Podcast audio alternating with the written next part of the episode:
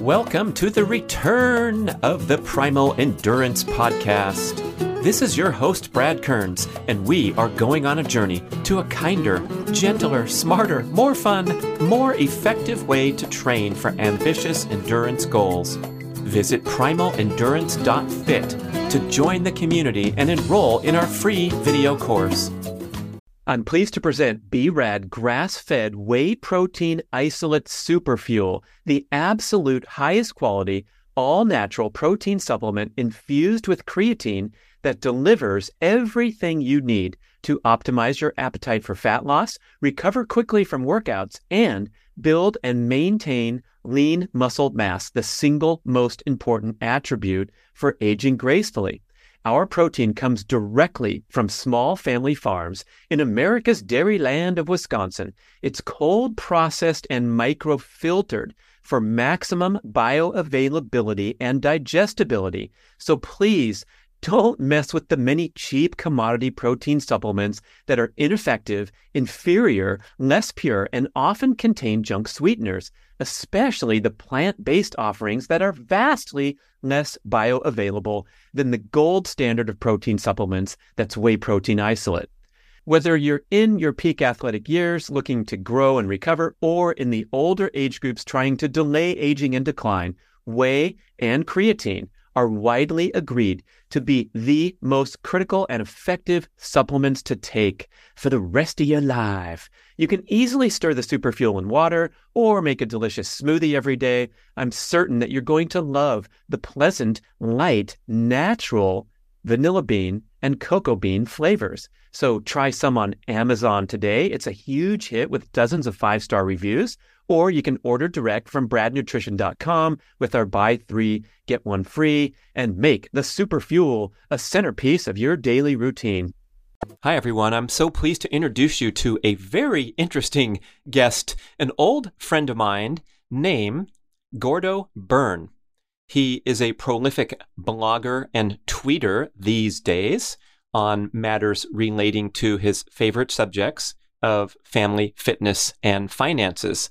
He has recently uh, changed his uh, publication operation, so he has two different wonderful newsletters, which I invite you to subscribe to. One is called Gordo Byrn's Endurance Essentials. So it's a lot about training, especially for endurance goals, but also for peak performance, anti aging, longevity, being a strong, fit, smart, resilient human being physically as well as mentally. And then his other blog is called True Wealth. And this talks about matters relating to family, parenting, uh, getting your priorities straight in life, being self reflective about how you spend your time, and the true meaning of wealth, which, as we know, is involving time and freedom and how you uh, choose to live and the choices that you're able to make.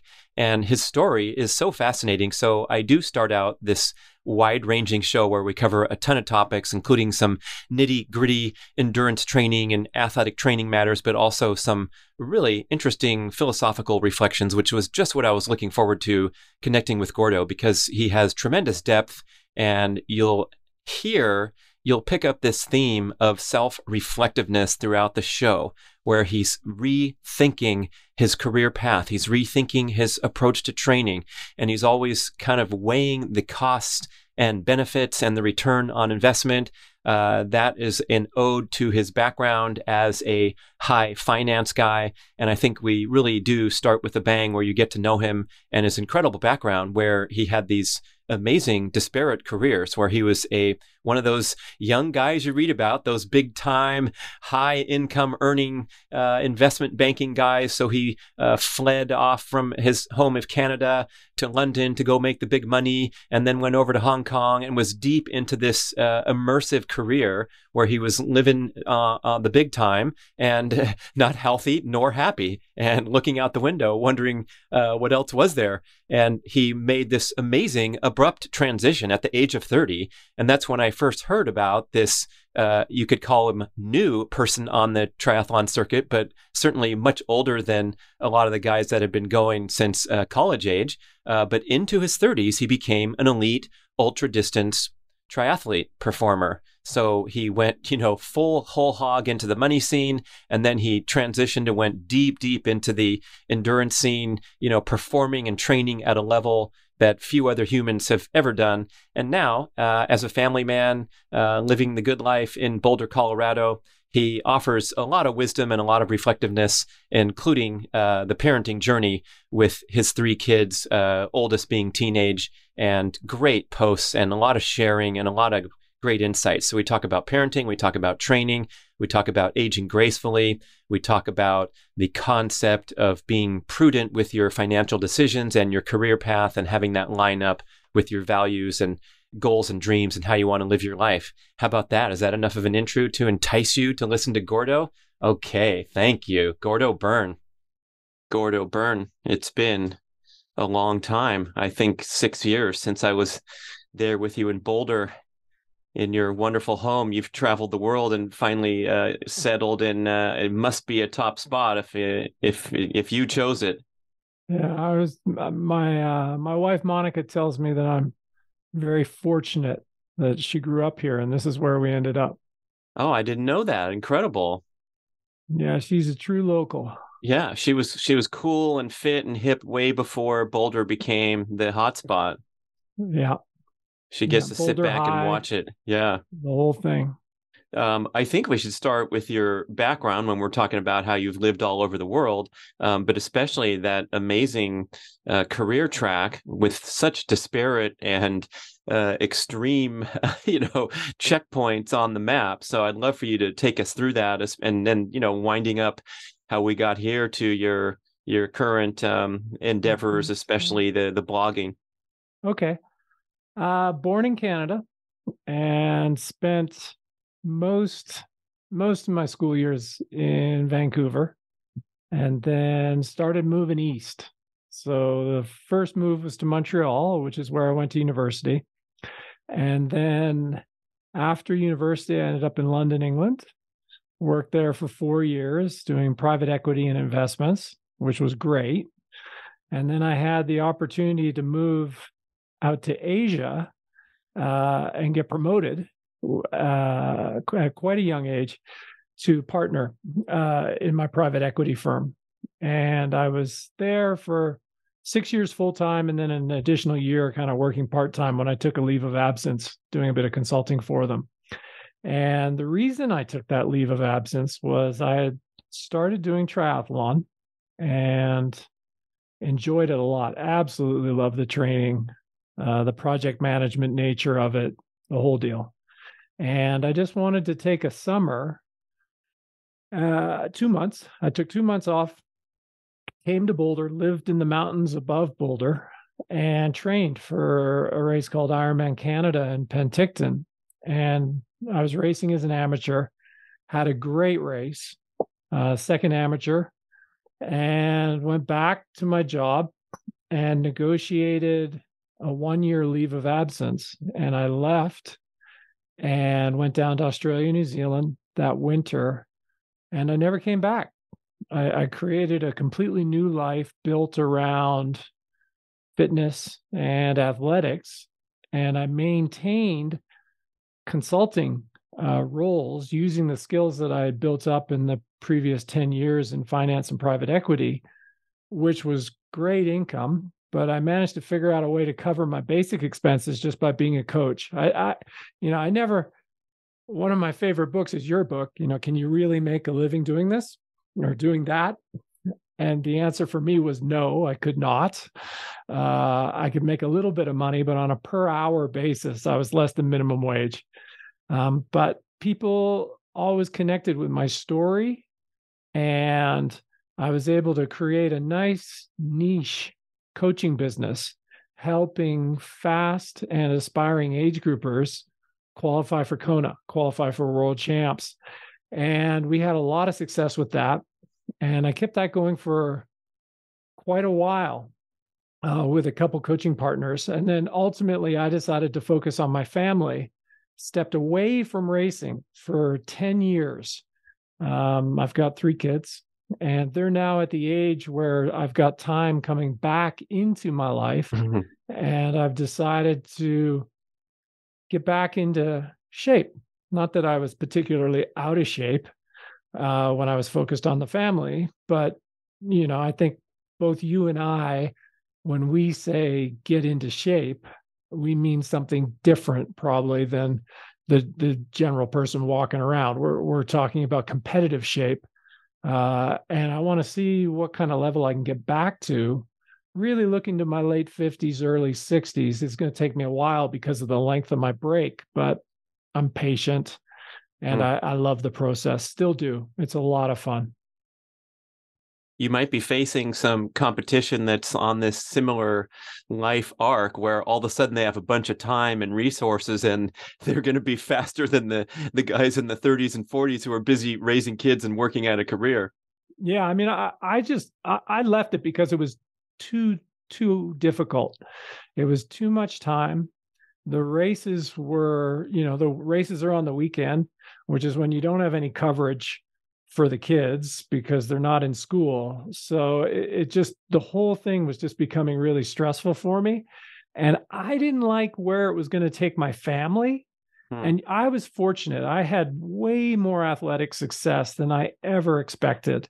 And so when I stepped back, I was, I, I was, I, I mean, even when I'm not in competitive shape, I'm still way better. I'm a much better athlete, much stronger than I was as a kid than I was in my early 20s when I was completely out of shape and overweight. And so I really took those lessons from sport and I've incorporated them into my core life, completely separate from competition and, and, and racing. And that's been the long term value of changing my life and and and going down that competitive athlete um, path. I guess we should uh, reflect back on that career because it was quite intense. As you say, it was uh, high income, well paying. So it's easy to get immersed into that type of lifestyle. You write about this nicely, where all of a sudden your standard of living is so high that you're trapped in your high paying career and you know neglecting other parts of your life in your case your fitness which is so amazing because then you turned the coin completely over and became one of the fittest people on the planet.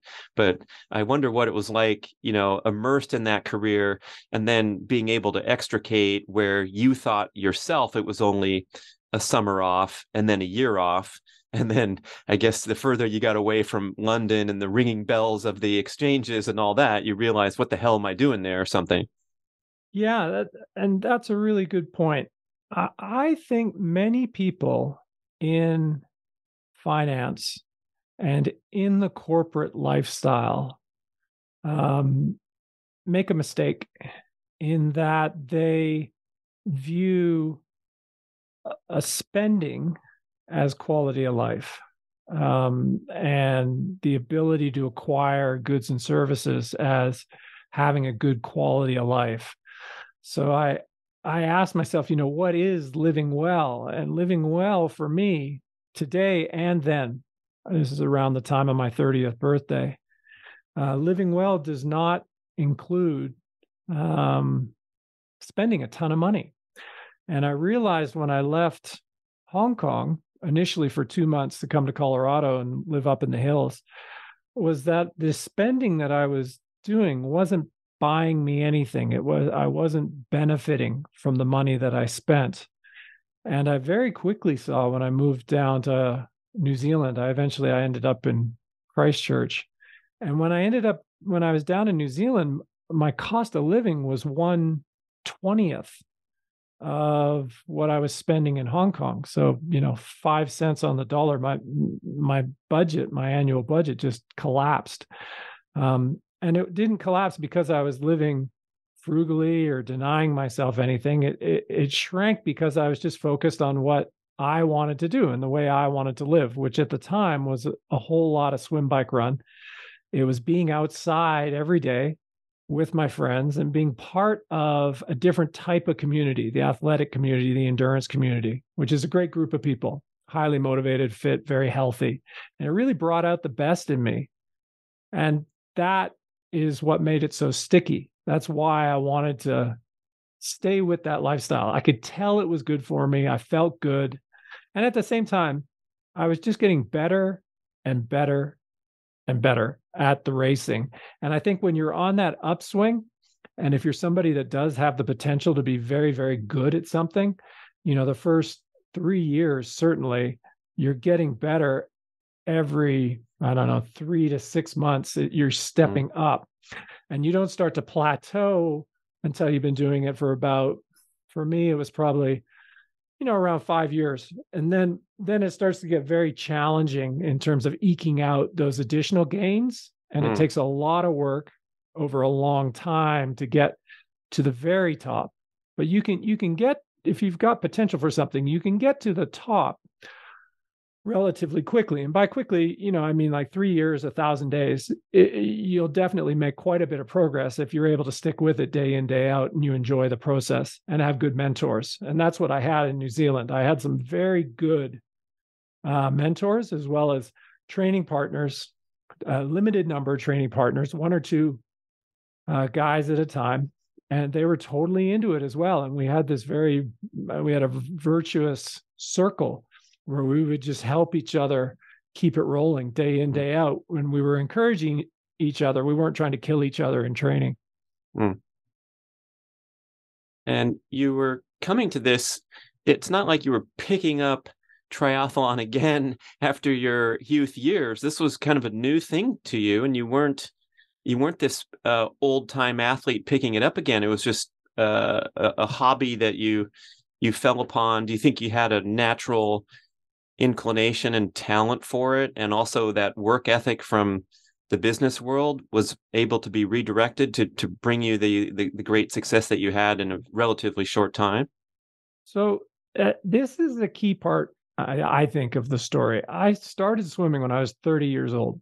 Uh, so when if if somebody's listening to this and they're thinking, well, I, you know, I'll never learn to swim because I didn't, I wasn't a swim kid. I, I my advice would be, I don't think so. I I think you can learn physical skills late in life. I've done it.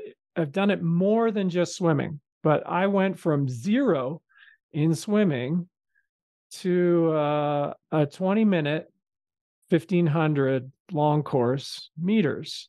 And it took a lot of work to do that.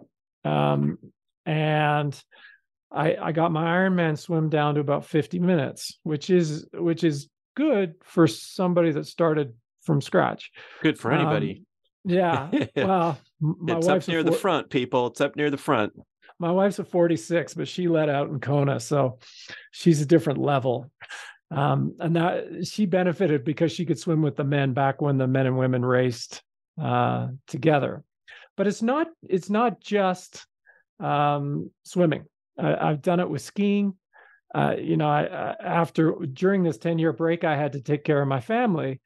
We had a few years where we wanted to learn how to ski as a family, and I was able to, to apply the same principles of endurance to a different area, skiing, which is just swimming is touch the water a lot. Skiing is touch the snow a hmm. lot and get yourself some expert technical instruction and focus on improving your skills and you get ski fit or swim fit while practicing those skills. It's the same principle. It works great. And I, I know you've picked up other things later in life too and become very proficient at them. So it's not just my story. If you if you look for it, it's out there. You you can you you can do it. And I think that was that that was a key lesson. And and it, it's broader than just athletics. What what I like to say is I, I talk about hidden talents. And we and if you give yourself exposure to a wide range of things that you're interested in, and hmm. that engage you, quite often you'll find, wow, it turns out I have talent in this area. And then you get all the positive feedback from the world because you've latched onto something where you're talented and you can just ride that curve. And it's it's a really effective way for two things. It's effective to cope with aging, to develop mastery in other areas, maybe not necessarily physical areas, but it's also a great way to cope with the transitions you might have in life. The and and for those of us that were elite athletes, at some point we will not be doing elite performances. And what a lot of those athletes do is they move laterally. So they move into a new sport. So in my case, I went laterally into long distance mountain biking. um, the Leadville 100. So it's it's a race that suit, suited me back then in my early 40s. It's very high altitude, and it's a long event, and it's way easier than an Ironman because you get a lot of rest on the downhills, and you don't have to run a marathon at the end of the day. Uh, it's it's a challenging course, but it's not the same as running a marathon when you're tired. And so I really enjoyed it. And so that's something that I would recommend to people too is if you're struggling in your main mm. pursuit, consider, well, maybe I can get more satisfaction from a lateral move, picking up something that'll challenge me in new ways. Um, uh, so I did it with mountain biking, done it with skiing. And I've, you know, frankly, I mean, it wasn't very enjoyable, but it's what I did with parenting and fatherhood. And it's, it's like, you know, I got these three kids and I want to do the right thing for them, but I'm going to have to upskill myself because I, mm. I'm, uh, you know, I'm lousy mm. at being a father. I mean, no, nobody's great out of the gate. I think, I think some people may have had the benefit of an exceptional parent mm. as a role model that trained them or exceptional teachers and the teachers are really what helped me the preschool teachers for my kids. Uh, i would have short meetings with them and i'm like what are you what are you doing at the preschool? What are your techniques? Wow. And and, and they would help me and so then the kids are getting reinforced with the same techniques at school at home and and they benefit too. And then it, and then again it's the whole idea of this virtuous circle where and and the two things the two key things are are really um, de-escalation. Uh, teach your teach yourself and teach your kids to de-escalate situations and then persistence you know don't give up.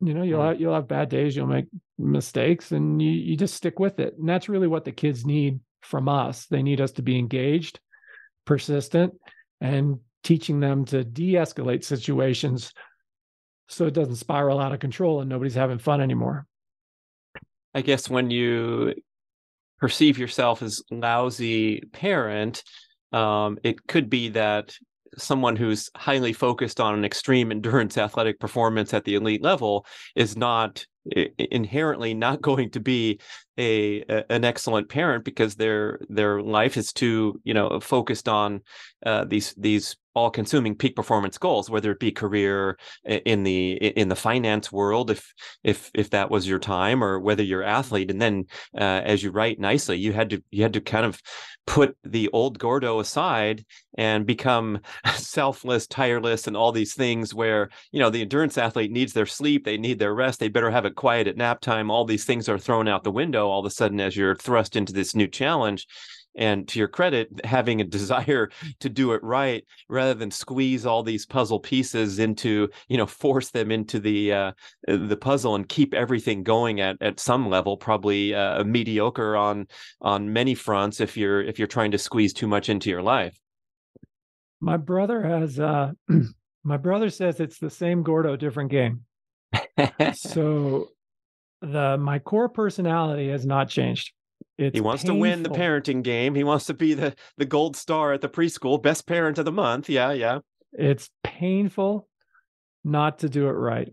Mm. And that was a big motivator for me to change my approach with my family life in my early 40s because when you're living with your spouse and two babies and a preschooler, it's too painful to shut them out and not do the right thing for them. And so I made the decision. I was like, you know what? I'm going to change the game.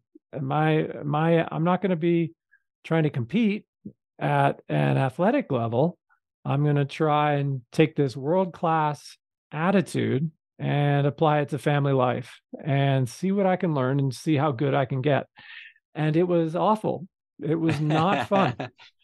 it was it was misery many days but as an elite athlete, that's not that's not a problem. Mm. I, I, I know I can handle that, and it's it's the higher purpose, and you need it. You need a higher purpose, and there's no higher purpose than doing the right thing for your children. It's it's it's ingrained in all of us, and to turn away from that purpose would have I would have had to either ignore or admit that I wasn't the man that I thought I was, and I didn't want to do that. And and so I just said, you know what? I'm gonna, I'm just gonna lean into this Mm. and I'm gonna get some coaching, just like athletics. and I'm gonna and I'm gonna just iterate. I'm gonna do it and and I'm gonna do it every day and I'm gonna get better at it. And sure enough, I did. And by the time you get better at it, the kids have grown up and you're not dealing with preschools anymore. I, I got a 10 year old, an 11 year old, and a 14 year old.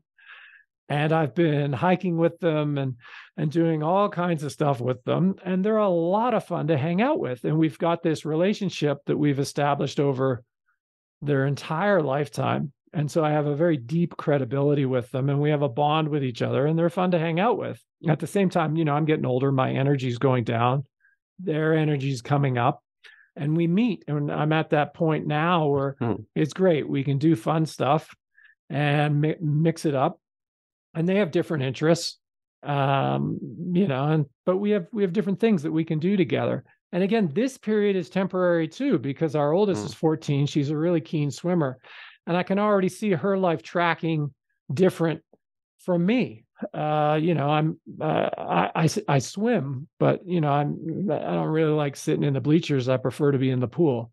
And and so i'm not i'm not sort of a swim parent that's just hanging out following my kid around i i like to be more active with the kids.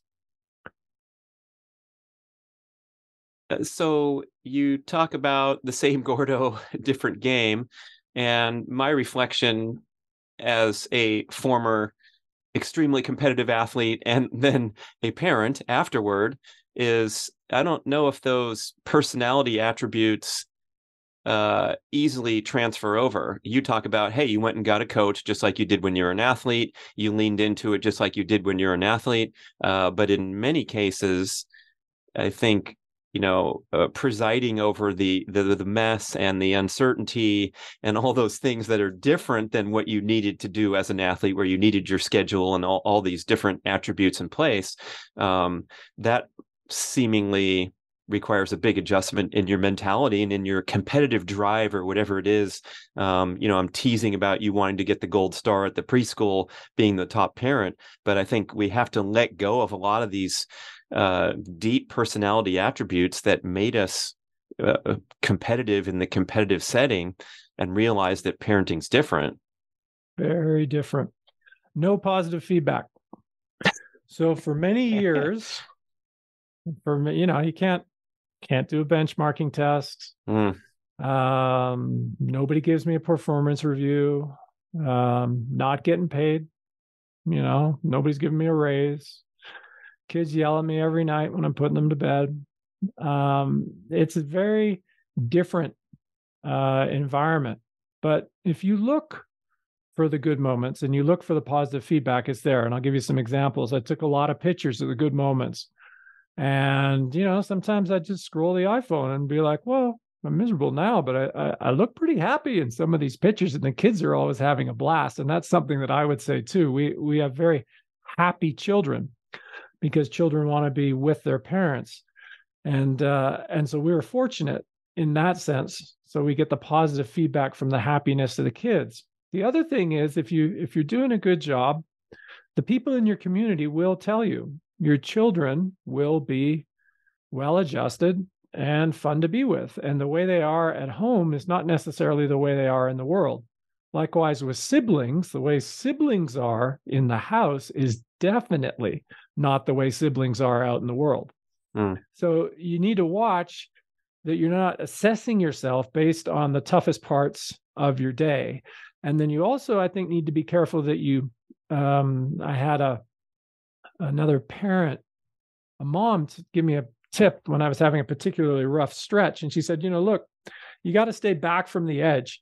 And and what i took that to mean is put yourself in environments where your family's seeing your best side your best environments. So for me that is hiking in a forest Mm. taking the kids out and just going for a walk getting out of the house and just exploring nature and hanging out and they love it. They've they've done it from a, a young age.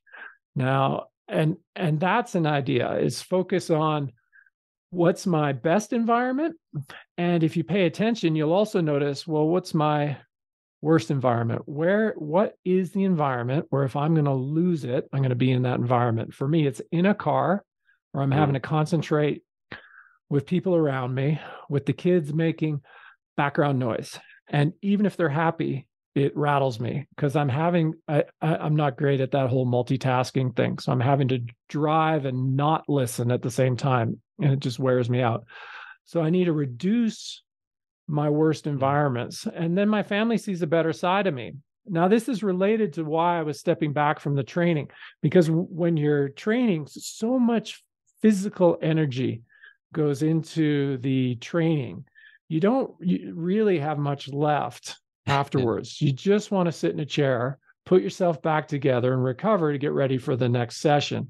And that's a necessary part of being an elite athlete. The the simplicity and the single mindedness of most the days in your year.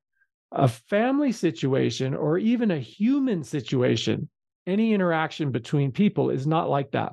It's a completely different, you touched on it, you know, the skill set. It's a completely different skill set. The skill set is the ability to understand what's going on with other people and just have some back and forth and being much more flexible. Well, a world champion athlete is not flexible. They have their session at their time and their goals. And if you want to come to that session to get a little bit of that champion aura on yourself, you're going to be doing their session. You're they're not interested in calling audibles, and that's why they tend to train in small groups, small mm. communities with very reliable partners. And I wasn't a, a I wasn't like an Olympic champion or anything, but I very much embraced that philosophy. And I did have to let go, completely let go of that philosophy. And that's part of the reason why I stopped racing, because the races were nudging me to back into those behaviors. Um, and and now as I'm coming back, what I've done is I've sort of put in uh, a system of monitoring my fatigue and my readiness to do the same kind of thing to keep me from going too deep and getting too tired and not being able to address my family, which is much more important in the larger scheme of things, particularly at this stage in my life. So you're picking and choosing all these wonderful attributes of being a dedicated competitive athlete with goals and enjoying the, uh, the, the process so much but you're making an effort to throw away some of the things that you know i have all these reflections and misgivings now about um, these these behavior patterns and sort of uh, mindset and lifestyle attributes that really don't serve anyone else and don't even serve uh, the individual in a way and I'm talking about just uh, the misplaced competitive intensity and the over over becoming overly consumed with um, the results and the uh, the competitive experience. So, um, is that kind of you see it that way that you're well, you want to get back and you want to bring that heat back and that that intensity to the uh, the Gordo game, but without the baggage, I guess. Well, there's two things there. Um, most most any individual with a type i was we did so in in our private equity business we did personality testing. They they ran a bunch of tests on me when i before i was going to leave because they wanted to find out what they should look for in somebody trying to replace me. Wow. And so it was a very competitive group of people. Finance tends to attract those types of people now i was at the most competitive side of this competitive group of people. So I was extreme uh, type A. So if eh, you know if I'm not if I'm not competing like in terms of athletics, I'm going to be competing on something else. And the feeling I had back then in my 20s and 30s was competing on all fronts at all times. And if you're somebody that has that feeling, I would say choose your game with intention because you're gonna you can compete at some very bad habits, drugs and alcohol, mm. uh, compete with number of sexual partners, and just compete at being a total head casing and just crazy. So for me, athletics gave me a very positive way to compete.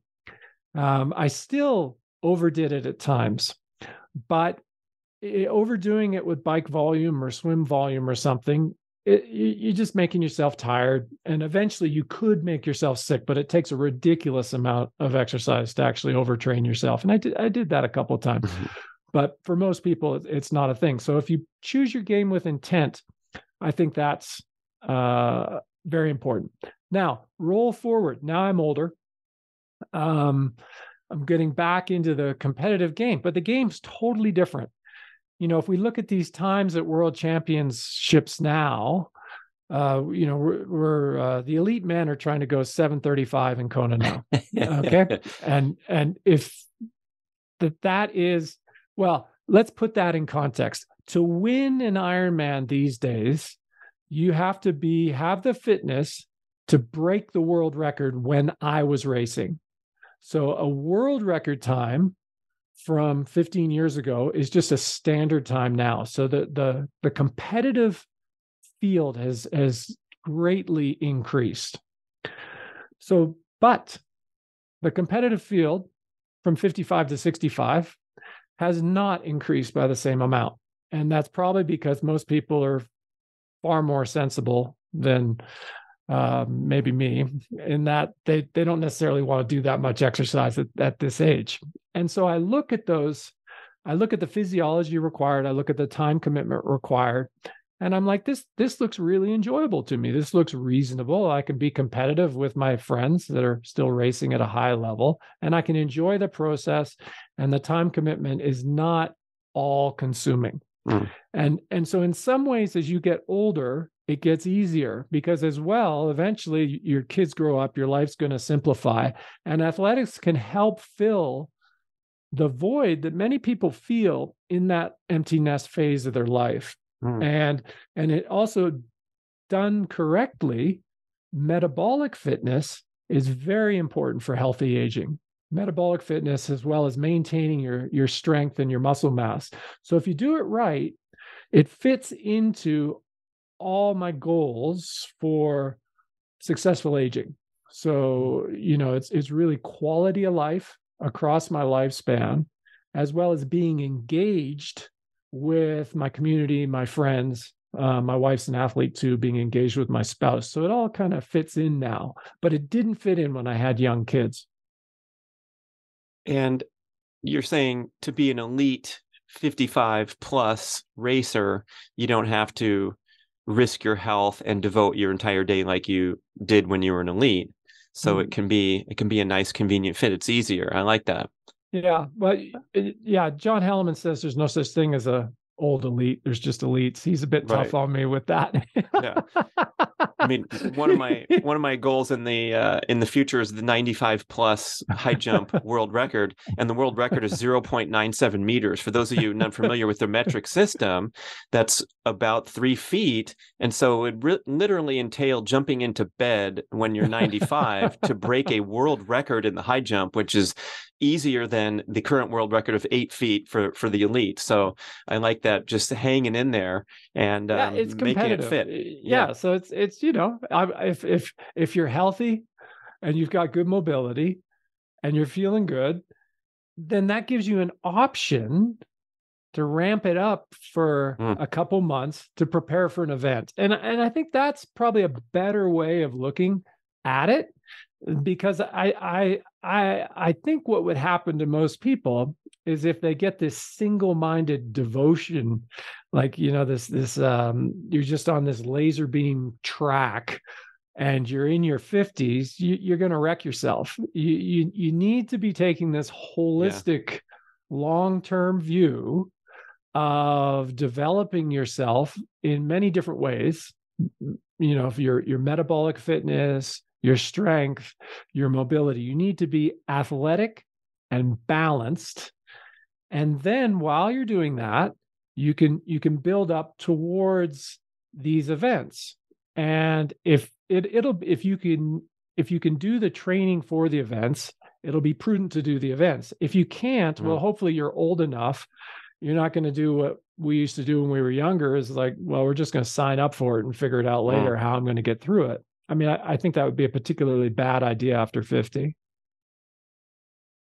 Uh, well, it's a bad idea to um, to try to short circuit the process of you know being patient and here i am recovering from my heel surgery because i sprinted too enthusiastically over the previous couple years and got myself into the dead end of the doctor's office and it's such an illuminating example of like hey this is the kind of stuff i did all the time when i was um, you know, a young athlete. I mean, they teased me in the doctor's office because I said, How long has this heel been bothering you? And I said, Oh, around nine months. And they're like, Nine months? What are you talking about? Are you serious? And I'm like, Sure, I have all kinds of stuff that bother me for nine months or 19 months that's niggling here, niggling there. But they thought that was an extremely long time to be dealing with an injury. So I had to, you know, re educate myself on, Hey, what, what are we doing out here? And, and the first priority being that, that stability, mobility, flexibility, being able to just show up rather than be on the sideline is goal number one. Forget about your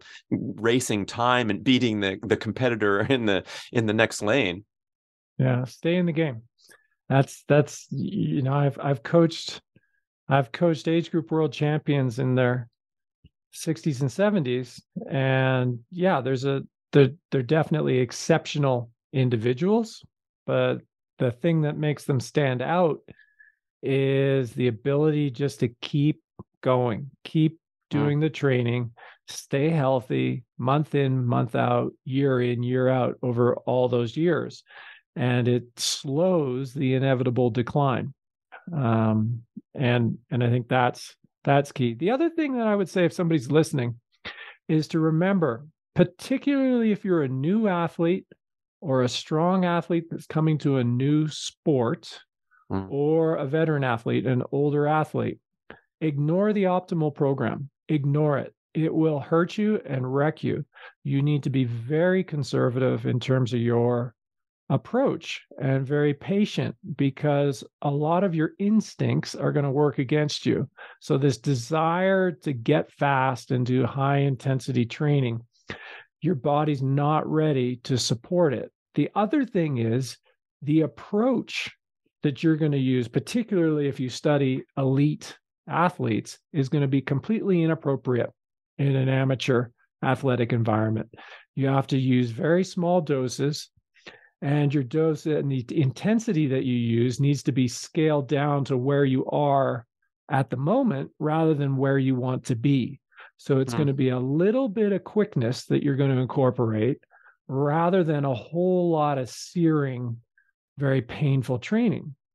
So I point people towards quickness, strength, and stamina being the three foundations that they want to be thinking about in their in their program. And the quickness in terms of just to show like what do I mean by a small amount of quickness? Take 1% of the time you spend training in a week and you can spend that on quickness and that's going to be enough that'll be enough to actually give you a dose and it's not going to wreck you and you'll need to become dedicated to daily mobility and what i recommend there is just a 10 minute habit mm. establish mm. the habit first and if you establish the habit you're going to feel better in your body and when you feel better in your body it'll be easier to extend those sessions uh, because you're going to be starting to get the payoff. But at first, you're probably going to be so stiff and rigid.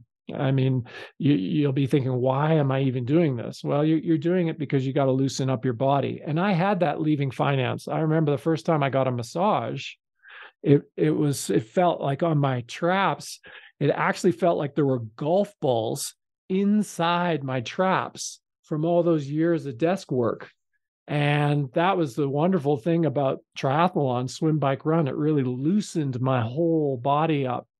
Combined with, as an elite, I did a lot of yoga all winter and spring down in New Zealand.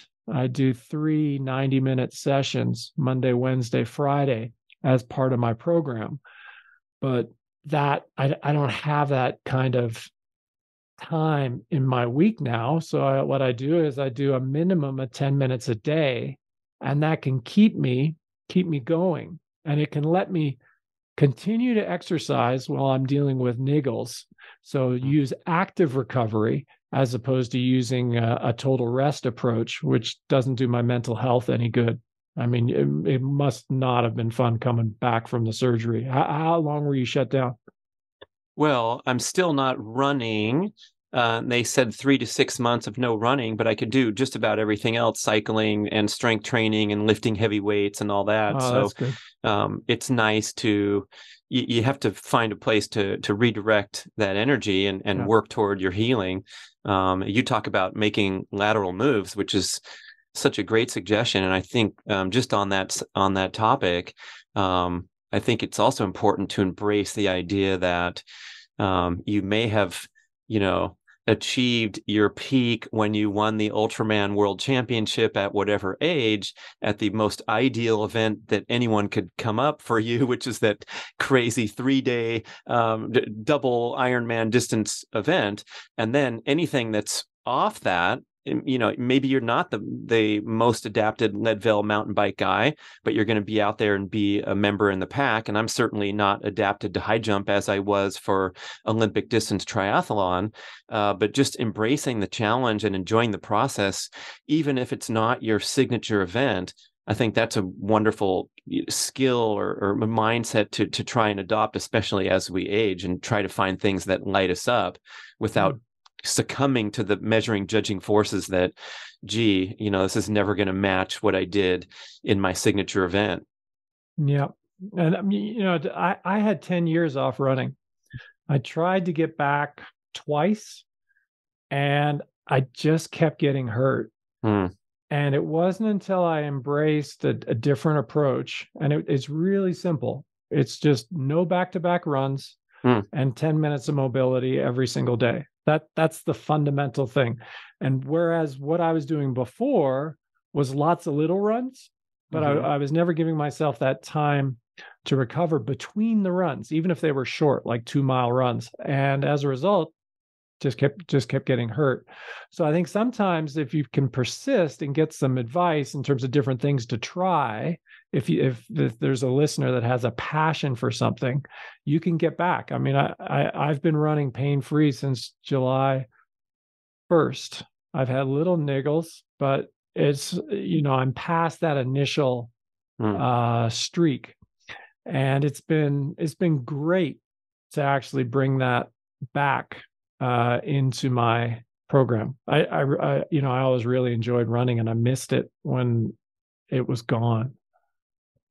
Yeah, a lot of people move away from it over over the the timeline of life but i think it does have those weight bearing bone density benefits it's a fundamental human skill even going fast and sprinting, I would recommend for anyone, especially for fat reduction benefits and just aging gracefully and, and maintaining that ability. Um, but mm. it takes takes a lot of uh, prep work. And um, another thing you wrote about was the pendulum between strength and endurance, which I feel like I've been yeah. struggling with and trying to maintain these disparate skills seems to be uh, in some ways it seems impossible to me like trying to become really competent at 400 meters high jump and then also be maintaining endurance for things like speed golf or just general endurance to be able to go out for a couple hours um, might be uh, too daunting i don't know this tell me about this pendulum so i with these here's what here's what i recommend people do and first off, you have to acknowledge that in life, you can't have it all. And you're going to have to make choices. And there's a cost to everything, and there's a trade off between things. And you have to acknowledge that. So it's just just the way it is. If you want to be an exceptional parent or an exceptional athlete or an exceptional CEO, exceptional whatever, there's going to be costs in other parts of your life. Many of these costs are hidden. You'll never see them. Mm. Um, the cost of the, I call it the cost of the status quo. But let's come back to the original question, which was this pendulum. And with strength, I think, well, strength and endurance, I think it's important for athletes to recognize and acknowledge that they're not the typical person in terms of strength and endurance. So when I am not strong, I'm still strong relative to my community. When I am not in race shape, I'm still fit and healthy relative to my community. And so you you need to establish a reasonable baseline in terms of your expectation. And I would say the reasonable baseline would be health rather than performance. And so that would be so evaluate yourself based on a healthy baseline and choose your reference set carefully. You know, if if your if your friends are a, a, bunch of total nutcase ultra athletes, you might think that you have no stamina when actually your stamina is pretty good. And and and this focus on health is is one way that you I find you can actually get through to somebody is think about, well, look, what is my healthiest training weight? What what what is a healthy amount of strength? Like how strong do i need to be in life? I mean you know can i can i pick up my kids? Can i pick up my grandkids? Can i move my luggage around an airport? Um, you know these types of functional activities functional strength functional mobility and then over top of that you're going to have these goals which arrive for whatever reason. You might want to dig into you know where your goals are coming from. It's usually community environment reference set. Or it might be some sort of unfulfilled need. You know i want to win races because i want respect or admiration mm. and that. You can get that other places. You don't need a race. Hey man. How's your sexual function oh uncomfortable talking about it Look, we talk about our injured knees, our belly fat, so it's time to get focused on function. I want to tell you about GainsWave. This is a cutting edge protocol where a handheld device sends low intensity shock waves into your penile blood vessels to stimulate a healing response and promote increased blood circulation and the growth of new blood vessels a skilled practitioner puts the GainsWave magic wand onto your magic wand, and after a series of 6 to 12 very brief treatments, which are painless but extremely effective, you get real results. GainsWave reports an 80% success rate. Now, we know that popping pills is a popular penile protocol, but when you're working with clogged pipes, you just get a temporary band aid effect when you take prescription drugs. GainsWave addresses the cause of age related decline by stimulating growth factors and activating dormant stem cells. Translation stronger, harder, more sustainable erections. I learned about GainsWave from my podcast guest, Dr. Judson Brandeis at the Brandeis MD Clinic in Northern California. And there's a robust network of GainsWave providers that you can find on their website near you. Complete a series of treatments, and the beneficial effects will last for a long time, especially if you eat and exercise well to promote overall vascular health. It's a tune up for your equipment, and while it's great for ED, GainsWave is for any man that wants to combat the effects of aging and get a little boost for your A game. So please visit gainswave.com slash Brad. That's G-A-I-N-S-W-A-V-E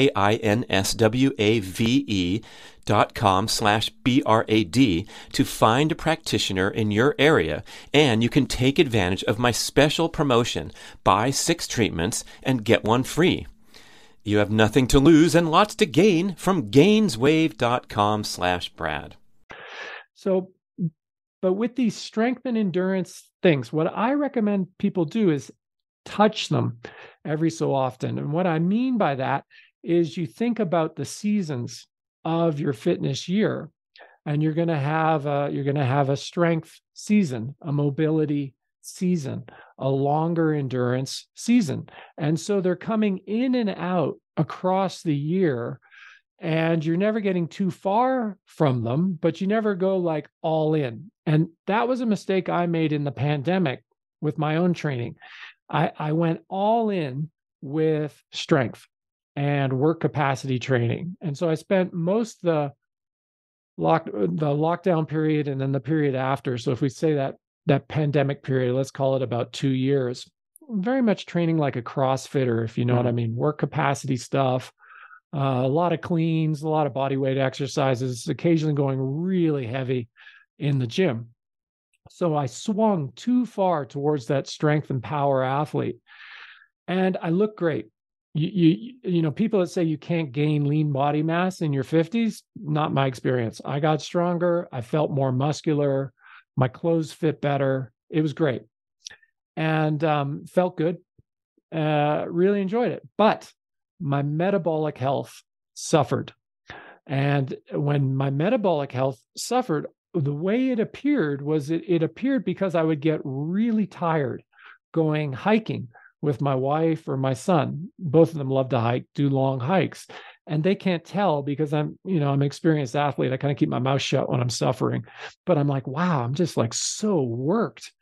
And I couldn't figure out why. And the reason was I didn't have this this low end endurance fitness, which had really been a strength of mine um, as an elite and then subsequent to being elite and it and it lingered for a long time but i had detrained that aspect i had gone the pendulum had swung too far away from endurance. Hmm. and really what last year was about was bringing back that endurance focus so i could get that metabolic health and i could enjoy my life with my family more. I could do i could be kind of the the athlete i used to be in terms of having some stamina and being able to not only do long events but enjoy these longer hikes and climbs.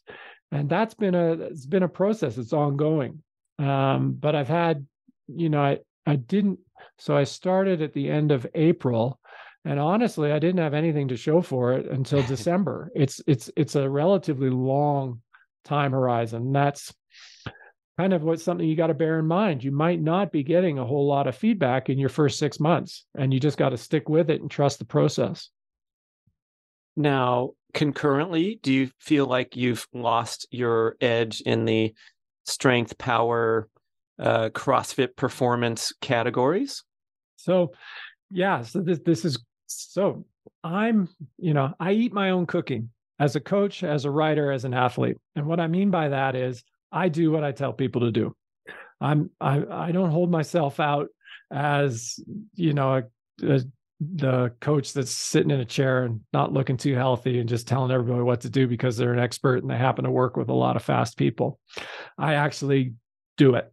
And so I noticed I did a set of squats in December, uh, two by 25. And I got really sore and I was surprised. And I was like, wow, there's information in this soreness. And so right now, I'm in a build up, build back kind of strength phase. And it comes back very quickly for me because I didn't I, I, I didn't let it go too far. So I didn't do much strength training across the fall and the summer, and that's why I was getting sore. But it's not like I took two years off the gym.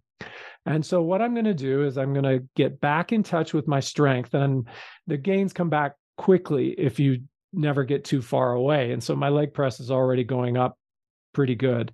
And so I, I suspect that by early February, it'll be time to kind of hang up the strength focus for a little bit and get back to uh, the endurance focus. Uh, specifically, I'm going to try and increase my run frequency uh, and see if I tolerate that because by then I'll be getting close to enough months that hopefully my body's ready to do a bit more uh, running and just see how see how that happens. And then in the late spring, the weather gets good and we start adding back some longer bike riding. Mm. So it's very much a traditional approach a triathlete might do with a strength focus in winter, then a run frequency focus, and then a balanced focus with the overload being done on the bike. Uh, it's it's worked for athletes that I coached over the years, uh, both veterans and younger athletes it seems like this real talk here is countering some of the um, the, the imagery we get from the, the, the today's fitness influencer who appears to be trying to master everything. And you see these popular challenges on social media like can you deadlift 500 pounds and then go run a five minute mile? or, or things relative to that or big guys who are uh, showing that they can also run a marathon and certainly they're fantastic fitness uh, specimens and um, you know mark bell my buddy is training for the boston marathon which will be an amazing achievement when he finishes because he was a world class power lifter with these crazy you know squatting 870 pounds and deadlifting a thousand pounds and what have you. Of course, that was a different era, but trying to um, have it all in real time seems like um, there's you're hitting up against this barrier that you describe. Yeah, I'm. It's it's fun to watch. I don't think it's particularly good for anyone's health. I, I think I think the extremes might be places to visit, but you don't want to move in. It, you know, I, I I think I've I've done some extreme things in mm-hmm. my time, and I mean it was okay. I guess I got some value from it, but it's it's if you hang out there uh, as a destination, something's going to go wrong. I I also think, you know, it it seems obvious to me, but carrying around a lot more lean body mass than you need mm. is your body doesn't want to be that big. And so one of the one of the things uh, I, I don't think it's very good for our health. And I, I think if you dig a little deeper into mortality, you'll see you're certainly you're not going to be able to demonstrate that you're getting any benefit. Although it is kind of fun to be jacked. Um, but and and that's by the way that it's related to why extreme exercise I don't think is particularly healthy. And when you're when you're that large, like when you're doing these huge weeks, you have to eat a mm. tremendous amount of food. And you and you're placing your body under nutritional stress because it's always having to oxidize, it's always having to process the calories, it's always having to produce energy. And there's a, there's an inherent stress in size, but also in high activity. And so I, I, I think at the extremes, and most people never need to worry about this. I mean, hardly mm. anybody's ever going to do a 35 hour training week. But if it is, if somebody is listening and, and you you do have a tendency to be really extreme, both in volume or in size or in intensity, I you're not really doing yourself any favors. So if you can find a way to use the ultra training to work through some of these emotional issues that you have that are driving this compulsion towards size, towards exercise. This is something that I was able to do very successfully. I used the bike volume to work through a lot of these emotions that I had from my childhood, from from all these different things, from living in a big city, from my life history. And you can get to a calmer spot a spot where you're more centered, a spot where you're less compulsive. It can be a very positive experience to mm-hmm. visit these extreme places if you get something from it. If you just get wrapped up in the extreme nature, I think it, it, it can work against you. And that and and how do you know it's working against you? Your body's going to start to fall apart. Mm. So if you're a power lifter, you're going to compress your spine, your joints are going to give out on you. If you're an endurance athlete, you're gonna you're gonna you're gonna start really just consuming your body you're gonna you're gonna move into ill health and then getting your health back can be a way to to kind of exit when you've gone too far. And you know i have seen a few of my friends go too far and it's sad because the exercise component the strength training component is the best part of their life. And it's a part that gives them a lot of satisfaction and it's uh it's a part of their identity. So you don't want to lose that and create this crisis for yourself because you went too far and that would be the warning i would give people and that's what i say to a, a lot of folks that there is a point where your ironman training becomes unhealthy and it's like if this costs you your overall training I don't care if you win your age group this year. It's mm. totally not worth it. You you got to back off and try and figure out a, a viable strategy because there's a lot of people that are using exercise to manage other issues that they have going on in their life mentally and mm. so you, you got to help them keep training because it's uh, they can get into a downward spiral without the outlet and and the positive neurochemical benefits that they receive from their daily endurance training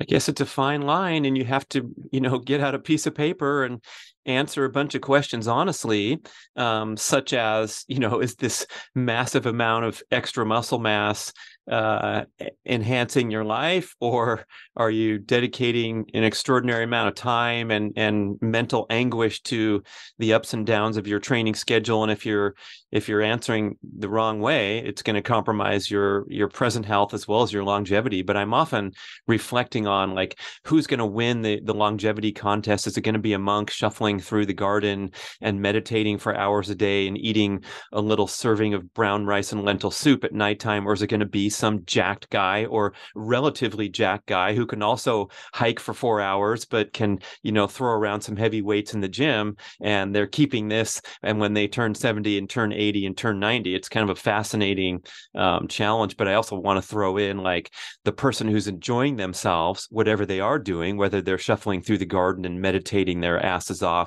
or whether they're clanking around plates. Um, if if they absolutely love it and don't show these obvious signs of excess, like injury, um, maybe they're maybe they maybe they're onto something.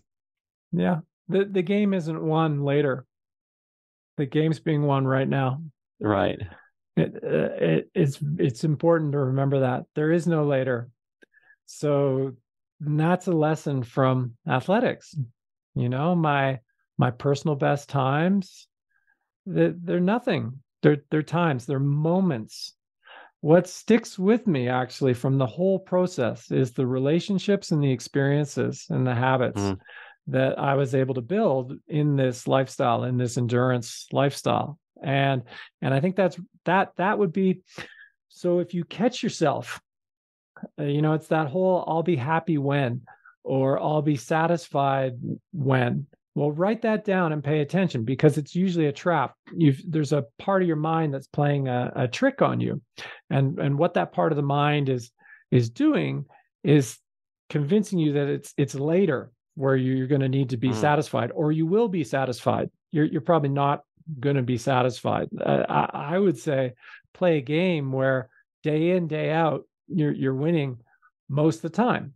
And there will be mm. times when it's not much fun. It's a little difficult, or maybe you got to go do a run or a ride in the rain, or it's cold. Um, but you you can get through those times. But if day in day out it's a slog and it's a grind, and you're feeling stressed out, it, that that's not winning and you know that i think that was probably why i was able to ramp up so quick with the endurance is i just loved it it was really enjoyable i, I latched onto this life that was a lot of fun for me and very rewarding um, if it doesn't feel that way and what i tell people if, if hmm. it doesn't feel that way well first off you're probably going too intense i think a, hmm. a lot of people don't understand how enjoyable easy training can be and if you're putting all this pace pressure and all this other stuff on yourself to go faster and more intense, well, just back off and enjoy it. I mean, I started by walking and hiking and then doing like uh, multi day treks. And eventually that led into mountaineering. But it was a really gradual ramp up um, with a lot of easy training, very enjoyable, mixed with strength training. I've always liked to lift weights, I've done it since high school. Hmm you talk about this in the refrain of shifting from a high consumption lifestyle in your youth and and working hard on this goal of uh, minimalism or efficient uh, distribution of your your assets not not only financial but time and how those kind of weave together. So maybe we should get some insights on that too as one of your favorite subjects. Yeah the the well time is the ultimate asset. And and what i recommend people do when they when they do if they want to do a personal inventory how much wealth they have is actually take a look at where they're spending their time. And then also consider their wealth in terms of time. So let's talk about those as two different things. First thing is just have a look at your week. Where are you? What are you doing? Who are you with? You know how are you spending your time? Because i found that I was working a job that I was good at, and uh, but and I was putting a lot of time into it, a lot of energy into it, a lot of mm. travel into it, but it wasn't where I wanted to be. And I realized that even though they were paying me a lot of money and I was good at it and I enjoyed it, fundamentally I was somewhere I didn't want to be. And so I needed to go somewhere else. And that my time inventory, because I was always thinking about I'd be looking out the window at at, mm. at, work, and I'd be like, I want to be out there. I don't want to be in here. I want to be mm. outside. Mm. And so I stuck with that. So that's that's the the time part of it. And and an interesting point there was I didn't know where I wanted to go or what I wanted to do. I just knew that the only thing I was certain about was I wasn't in the right spot. So then I had to try some different things to figure out where I would fit in. And first I went to Australia, but it wasn't as good a fit as when I ended up over in New Zealand. The other thing is money. Um, when you're when you're a big spender, you're much less wealthy than you think. So the, exa- example I use is you've got a net worth of a million dollars. Now that seems like a lot of money. But if you're spending a quarter million dollars a year, your net worth is 4 years. 1 million divided by 250,000 is 4 years. So if you look at your net worth in terms of time, that can give you a better view in terms of what you're spending is actually doing to your freedom, your time. And if you have the ability to live a less expensive lifestyle, doesn't necessarily need to be minimalist uh, lifestyle. It's it's really more your spending is focused where you want to, not necessarily all this other stuff, big house, cars, fancy vacations. You can cut that. And so when I left Hong Kong, I cut my expenses. My net worth didn't change. It was the same, but my wealth in time went way up because my expenses went down by so much. And what that time gave me was the ability to try different things. Mm. I realized that although I had a year off, I wasn't under pressure anymore because all of a sudden I knew I could live for a decade off my current balance sheet.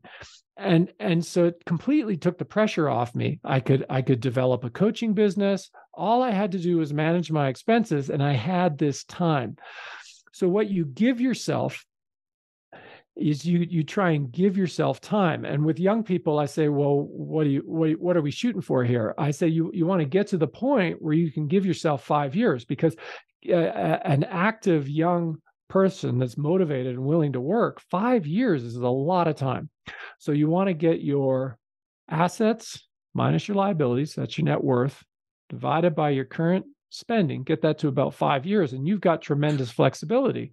You don't have to stay in a job that you don't like. You have the ability to go work part time for one or two years and then have a side project where you where, where you start up i started up a financial uh, business when i was an elite athlete uh, with with a friend and it was a part-time thing and I, I helped him start it start it up. I used my skills. He used his time. He was the ceo but i was able to do that because i was not working full-time on something else. So it opens up all these other opportunities which are invisible to you when you're in full-time employment living living that kind of hard charging lifestyle where you're spending money all the time telling yourself you're happy because you're going on these fancy vacations. But you know i mean both you and i know I mean, some of the, I mean, a lot of athletes are basically on a permanent vacation. It, it can be a, a, lifestyle. Being an elite athlete, you could be a lifestyle athlete, not necessarily a high performance athlete. You're just doing it because you you like the life and you're passing time. Mm. So something to think about. That that's how I approached it. Uh, I was always focused on buying myself time mm. rather than just building up assets and spending seems like the statistics are pretty bad here in terms of the huge percentage of the population is living paycheck to paycheck. Their net worth is a month or some incredibly short duration period where they'd be screwed if they weren't slaving away just trying to you know stay above water. And i know a lot of that's on the individual and their discretionary purchases but um, there's some pretty big hurdles to overcome when you look at like the average housing cost in los angeles county is so high that you know the, the affordability to, to to purchase a home rather than rent and the rents are out of control. And it, it seems like and i hear this from young people too that they feel like their backs against the wall because just getting a routine career going is going to eat up so much of their income just to live and eat and then go back to their job. Yeah, these are real issues, real issues facing a lot of people. I um I I lived I, I rented a room uh for many years. I, and I didn't buy a house until I moved to New Zealand and then I bought a five bedroom house for 110,000 US because the Kiwi dollar was blown out. So I I saved my money from 16 to 40. I saved 50 cents of every dollar I earned, and uh, completely changed my life. So it's it can be done. Mm. Uh, when you're young, you don't miss the money you don't spend. Uh, I would say this is why you want to help. Uh, you want to model exceptional work ethic to your children, um, so they just get used to doing stuff and enjoying working. I always enjoyed working. I enjoyed working in the corporate world. I enjoyed working as an athlete. I enjoy mm. working now. And that's just the way it is. You you you want to train yourself so that you want to be active, want to be doing stuff, want to be productive. And I think I, I think it's doable. I think it, it is challenging. I also think that a lot of our spending and a lot of our goals come from the environment that we put ourselves in. And you know, the but one of the best things I ever did, you know, my early career was in London and Hong Kong. And those are two cities where it's a lot of fun to hang out if you're rich, and people that are rich with capital they didn't earn turn up there. So you have mm. all these people around you all the time. And I still find those environments very difficult. They trigger envy in me, and they're not mm. a good place for me to be. So I went out of that environment to one of the most grounded environments in the whole world, which is the South Island of New Zealand. The people down there understand the relationship between work and progress, and they understand they can't have it all. And it was just a great environment to be in. I put myself in a different environment. And there's challenges to being in Boulder seems like everybody's my kids it's like everybody's parents is an olympian it can feel like sometimes you know so you have this you know it's like oh your dad's fit but did he medal yeah sure he went to the games I, I, mean it's a bit like that and yeah. and it's a different environment but you know i'm balanced you know no place is perfect. Every place has its pluses and minuses. It's fun to be here.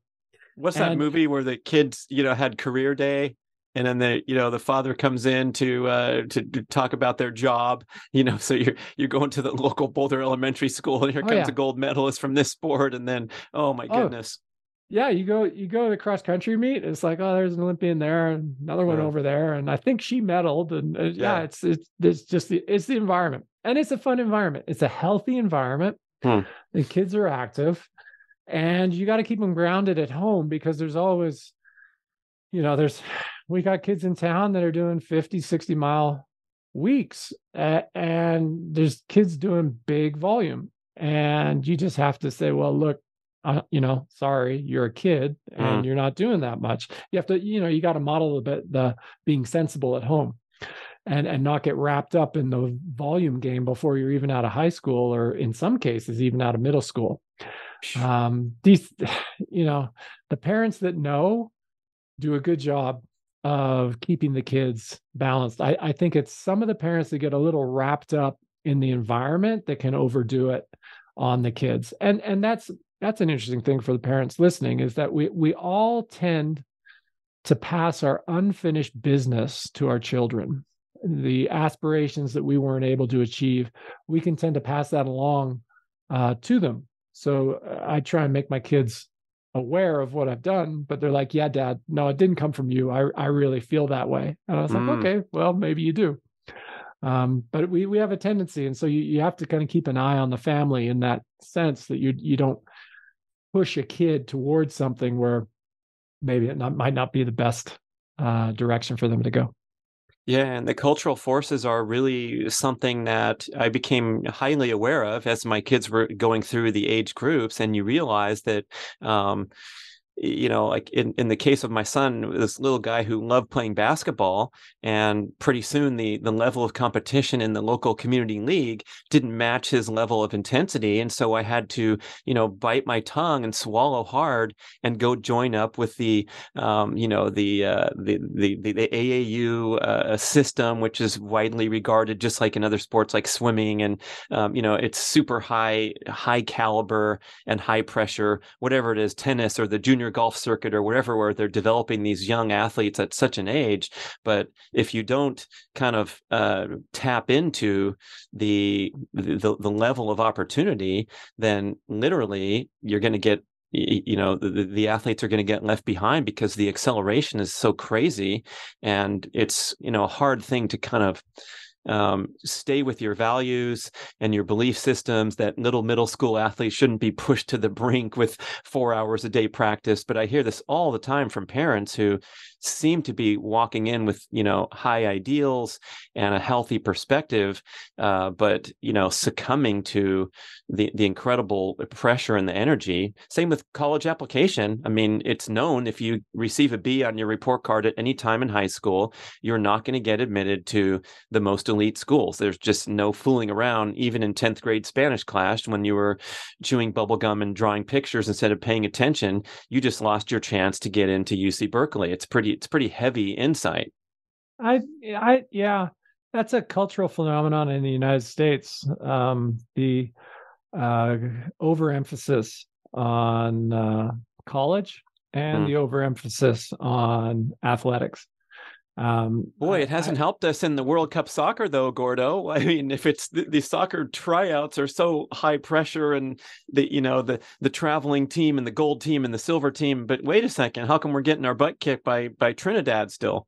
I so it, I I think you need to decide as a family what mm. your definition of success is, and not let other people tell you what being successful is and you know i had to think this stuff through. So for myself uh you know around the time of my 30th birthday how am i going to define success? What is it?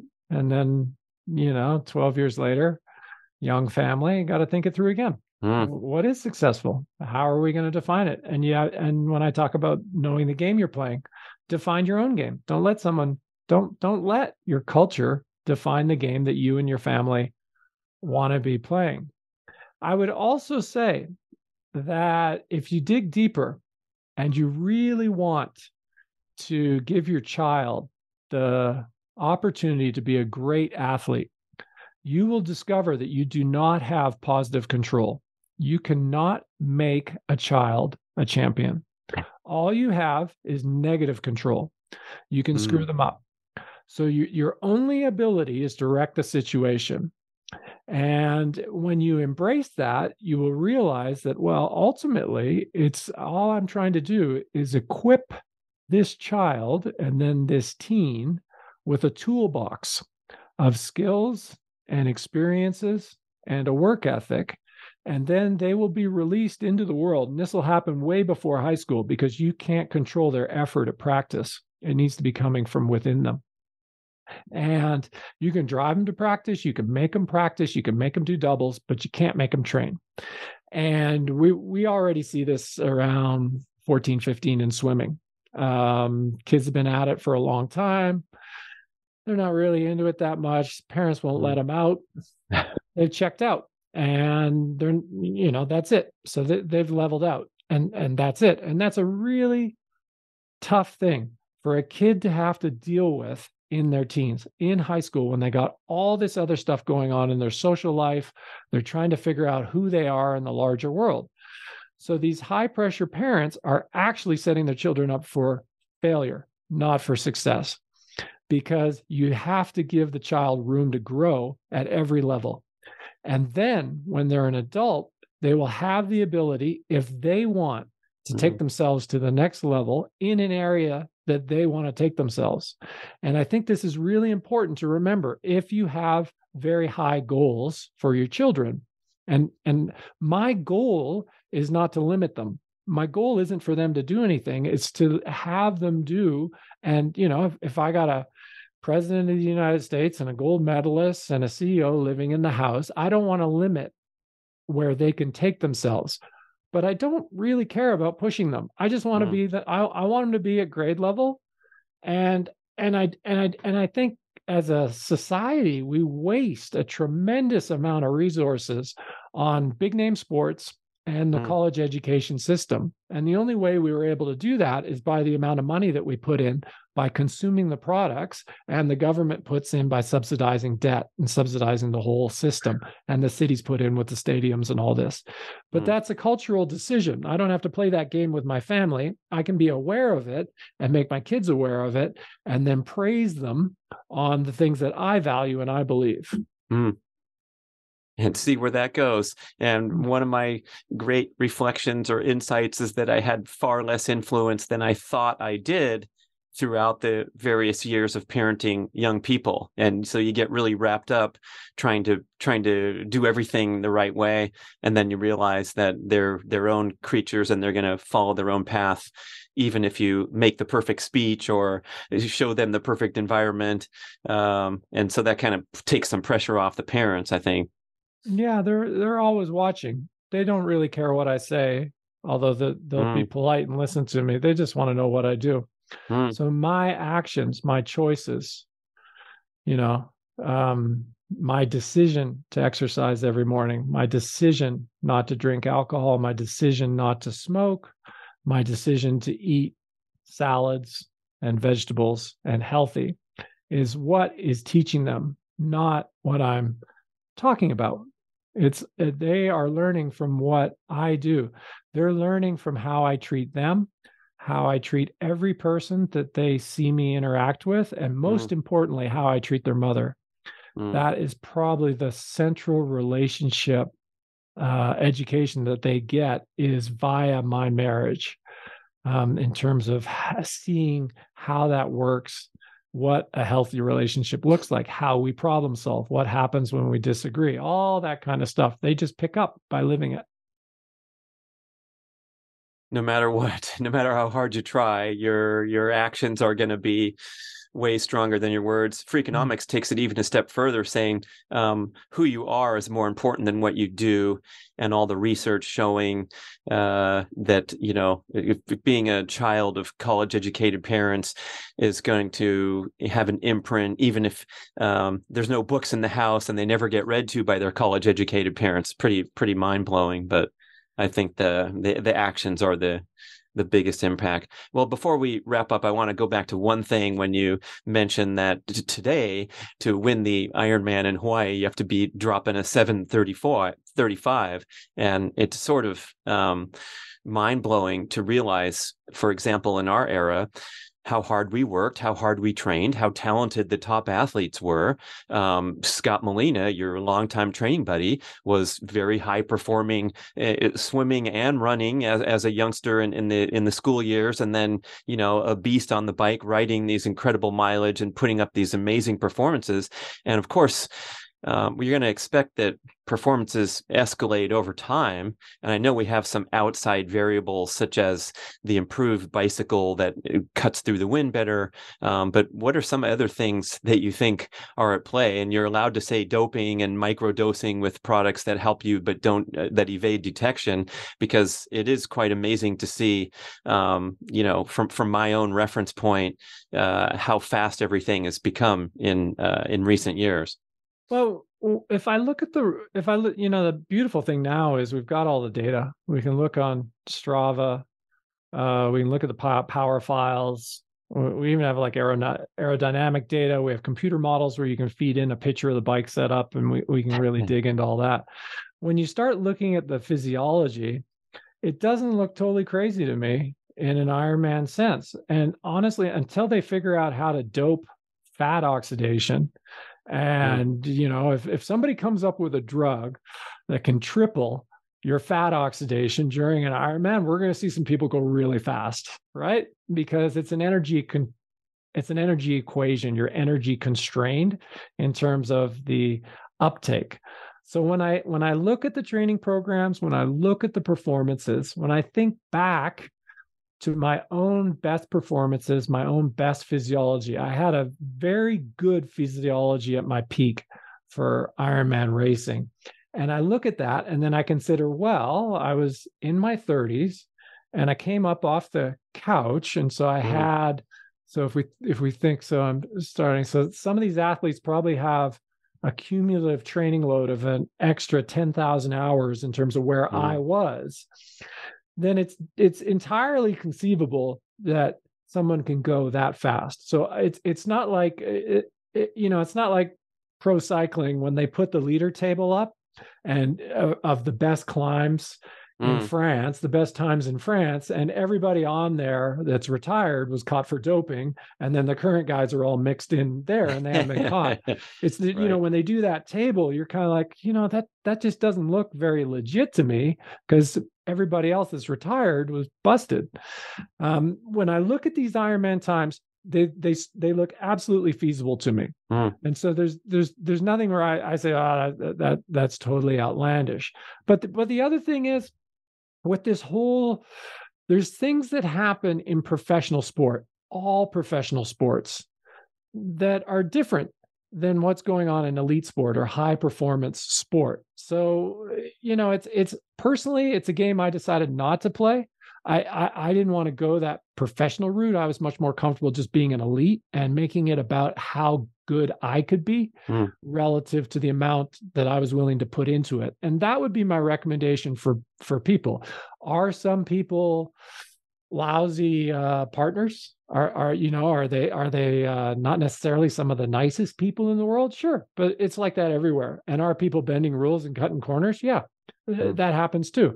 But we knew that already the the times themselves don't look particularly uh, ridiculous to me. They they look legit. I I mean, it's pretty impressive that they can do it. I mean, if you think about our era, if you think about how fast people went for a half Ironman distance, mm. uh, the the the best athletes, and then just double it, you know, you're getting pretty close to how fast everybody's going. They're just they're just they've just figured out a way to take that physiology and make it it doesn't have to last twice as long because everything's kind of gotten a little bit quicker but it, it's having to last maybe 75% as long and it looks reasonable to me it's it's pretty impressive now the other thing that's interesting to me is it's been and this has been gradual over 25 years is the depth hmm. of the athletes and what we're seeing is the olympic movement the including triathlon in the olympics brought a lot of expertise and a lot of talent into triathlon, fall chasing that Olympic dream. And as we see those athletes move out, so that the first well, now we're we're like on the third and fourth wave of those athletes, and they, they've tended to go short and then go long. But what we're seeing now is better athletes, athletes at their prime going long, and we're seeing times drop, and we're seeing a lot more depth in the fields.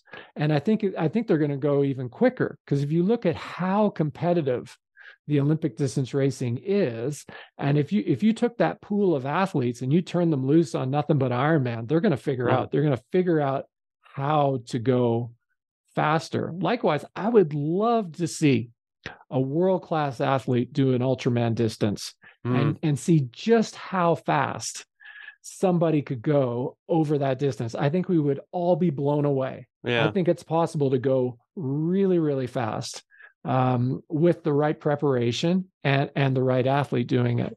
I think oh, it's like Western States, you know, when I used to live at the finish line Ultra in Auburn. Um, yeah. And, you know, Ann Trason got second overall one year, which is one of the greatest female performances ever to, to be in, the, in the, the, the best race.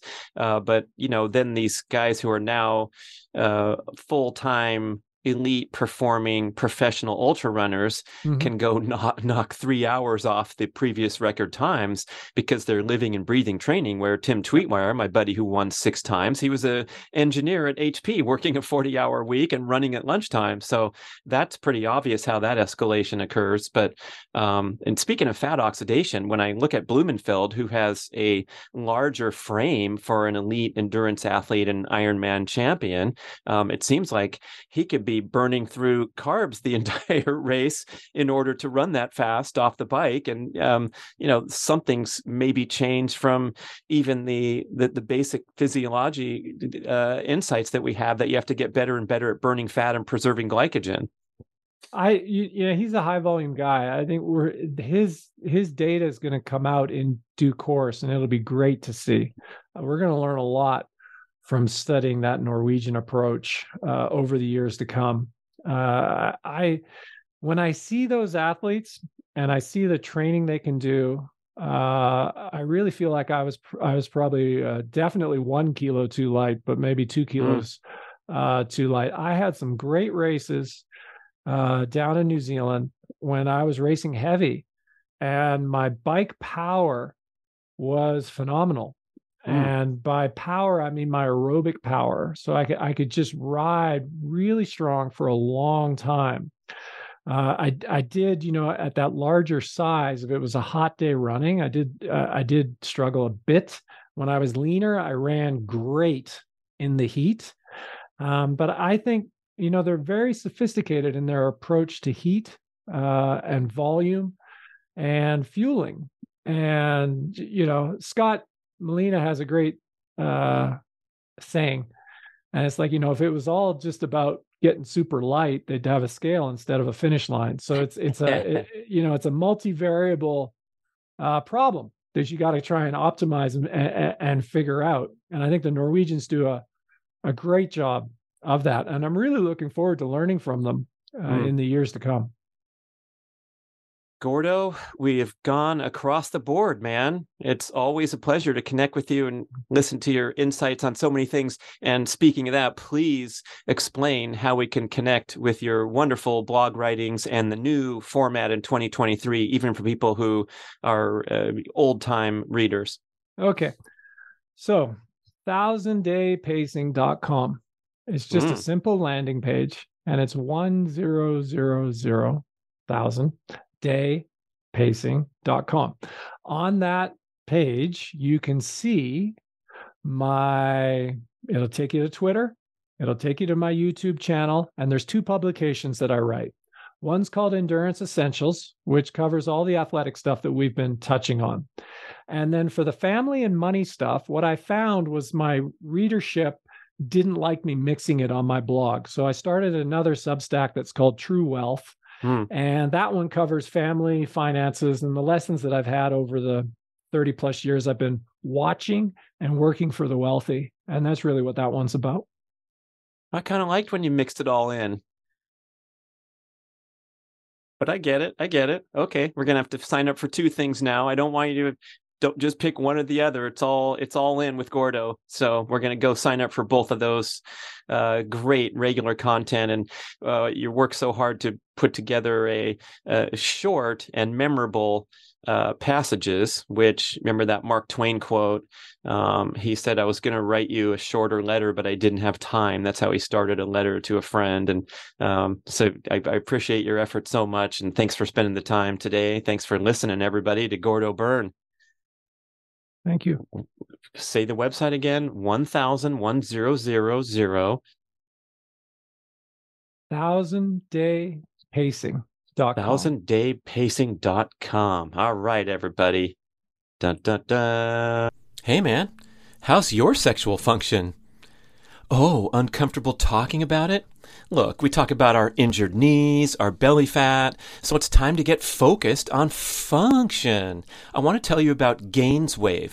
This is a cutting edge protocol where a handheld device sends low intensity shock waves into your penile blood vessels to stimulate a healing response and promote increased blood circulation and the growth of new blood vessels a skilled practitioner puts the GainsWave magic wand onto your magic wand, and after a series of 6 to 12 very brief treatments, which are painless but extremely effective, you get real results. GainsWave reports an 80% success rate. Now, we know that popping pills is a popular penile protocol, but when you're working with clogged pipes, you just get a temporary band aid effect when you take prescription drugs.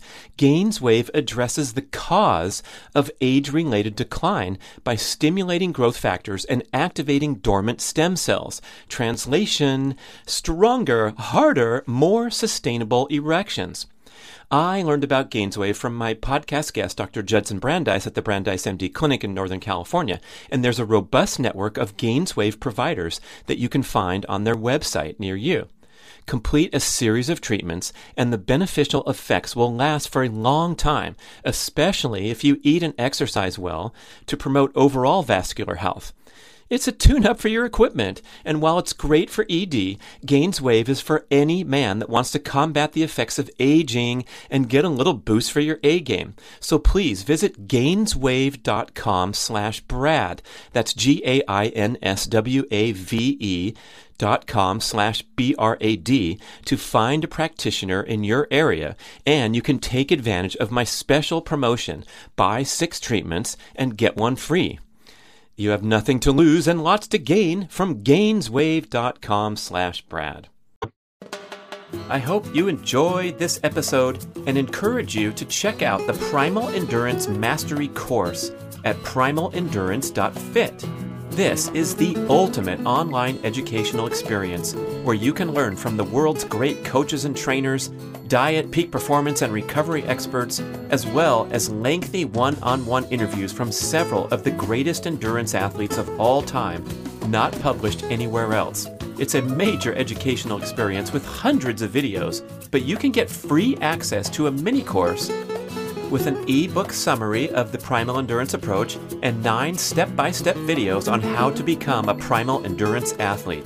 This mini course will help you develop a strong basic understanding of this all encompassing approach to endurance training that includes primal aligned eating to escape carbohydrate dependency and enhance fat metabolism, building an aerobic base with comfortably paced workouts, strategically introducing high intensity strength and sprint workouts, emphasizing rest recovery and annual periodization, and finally, cultivating an intuitive approach to training instead of the usual robotic approach of fixed weekly workout schedules. Just head over to primalendurance.fit and learn all about the course and how we can help you go faster and preserve your health while you're at it.